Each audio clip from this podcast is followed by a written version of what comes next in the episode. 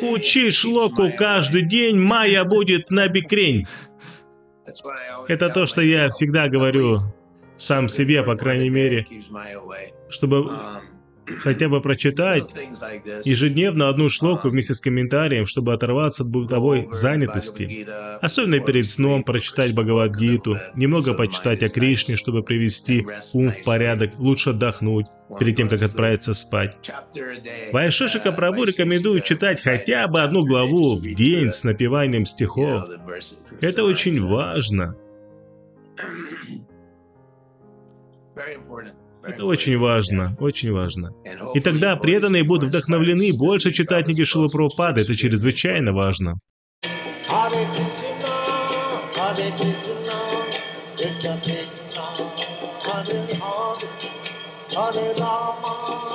Hare Rama, Rama Rama, Hare Hare.